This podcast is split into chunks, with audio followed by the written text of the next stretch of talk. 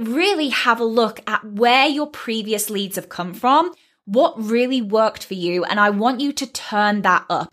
Turn that goddamn strategy up because that is what's going to really help you really kind of make sure that you know that. And even if it looks like working and writing out a workflow to suit that, please do.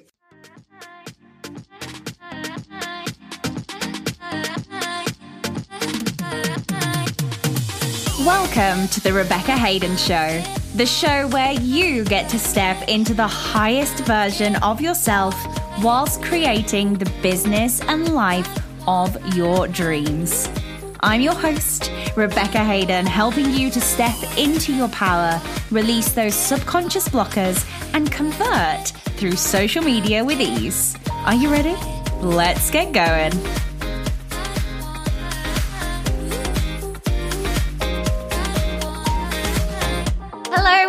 Welcome to the Rebecca Hayden Show, and welcome to today's episode, talking all about you don't have a sales problem, you have a leads problem. I'm going to be diving deep into this today. I have got four very juicy things that I want you to think about, maybe even implement. There are going to be some epic strategies and things to think about today.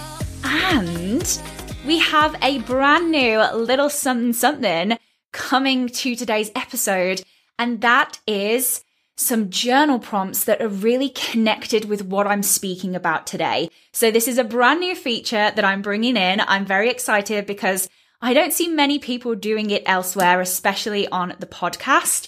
So I want you to stick around to the end because the journal prompts that really match and mirror what I'm talking about in today's episode are going to be at the end. So you can go away spend some time journaling, have that really beautiful deep dive into what's going on for you. So, with that in mind, let's dive in to today's episode. Okay, first thing I want to talk about today is what action are you taking to bring leads into your space? A lot of the times people see these big, huge, massive coaches. I fell foul to them myself where they just say like, Hey, you can lay back and do nothing and be completely in the feminine flow and people will just drop into your DMs. And you know that this is not the message I share. Yes, I talk about people dropping into my DMs, but I talk about the action that I take in order for that to happen. So what I want you to do when it comes to leads is I actually want you to have a bit of a reflection of where your last lead or where your last client came from. Now, some coaches, if you are in this space at the moment, I'm going to like say it because I was definitely in this space where it feels a bit like a fluke, right? You've signed a client, you're like, wow, they just fell into my lab and I'm not sure what I did. Now, the good thing that we can do with this is we can actually reverse engineer what happened and what you did in order for that client to find you, in order for that lead to come in. So I want you to have a little reflection. Where did my last lead come from? What actions had I taken in order for that lead to find me, to get to know, like, and trust me, to feel comfortable enough to reach out and either book a discovery call, clarity call, whatever you call it, or to become a client. When you know this, it becomes less about a guessing game and more a strategy. So, for instance, one of my clients has very, very good luck and a good strategy we've now put in place on Facebook. She signed her first one to one through literally posting on a community Facebook group saying, Hey, this is who I am. This is what I do. I'm just introducing myself. It wasn't a sales post. It wasn't, you know, anything strategic. She just did it to introduce herself, but that brought in her first one to one client.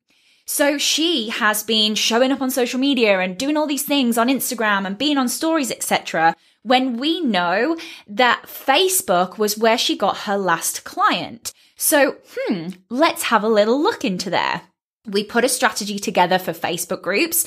And I know Facebook groups are going out of fashion. It kind of feels like everyone just, I mean, I hate Facebook. Sorry. But we know that it worked for her. So we put a strategy together of her being able to put posts onto Facebook groups, things that are really going to resonate with her ideal clients. Bish bash bosh. In came another 12 week one to one client. So really have a look at where your previous leads have come from, what really worked for you. And I want you to turn that up. Turn that goddamn strategy up because that is what's going to really help you really kind of make sure that you know that. And even if it looks like working and writing out a workflow to suit that, please do. Number two is really kind of open the doors for authentic permission based conversations. Now, I spoke about this in a recent episode where I said personal content can really start to influence and open the opportunities for ideal clients to speak to you. Whether that's using polls, using the swipe feature, stories are very good to get permission to then start a conversation with your ideal client. A lot of the times I will ask on my stories, are you feeling stuck with XYZ? Are you struggling with ABC? Really kind of picking up what they're going through. Now, if my ideal client votes on that poll, that is them giving me permission to start a really open, epic conversation with them. So we're less about the cold DMs in this place. Uh, uh, uh. We ain't doing any of that. We're more about creating that authentic permission base. You never want to trick someone to come into your DMs or trick them to send you a message. We're not here for that. We're here for that authentic permission based conversation. So you can send those outward bound messages, but make sure there's been some sort of interaction or you're interacting from a personal side rather than going in with the full hard sale. Number three is make sure that you are easy to book with. There is so many coaches, female entrepreneurs, business owners out there that it is so goddamn freaking hard to book a call with them. And I've had this experience too. You know, a coach that I really wanted to work with. Do you think I could find how I book a call with her? And I was like, right, well, if that's how hard you want to make it, I ain't booking a call with you. We want to make it as simple, as easy, and as less clicks as possible for people, ideal clients, to book calls with us. So make sure you're going through the link in your bio. Pretend that you are your ideal client. You want to book a call or you want to find more information about how easy are you making that for your ideal client? Really get crystal clear on that process and really make sure that you are checking it, making sure all the links are correct. Everything flows easily and nicely, and it is the least amount of clicks possible just on an FYI on the booking link, please make sure that you are call to actioning the booking link as well. Don't just presume that people are going to fall onto your Instagram and book with you. Don't just assume that that's going to happen. Take the steps. I always say to my clients, you need to make sure you're doing your bit. What action are you taking in order to attract your ideal clients? And then you can open your palms and say, Hey, universe, you can do the rest. Bring them to me. So make sure that you are talking about your services. I have done many episodes on this. Go back through and have a look on them. That will really help too. The last thing I want to talk about today is following up.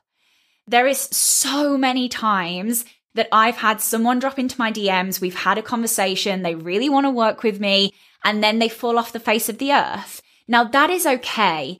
And what I want you to make sure is that you don't take that on as you because ghosting is probably more about your insecurity than the client who is ghosting you.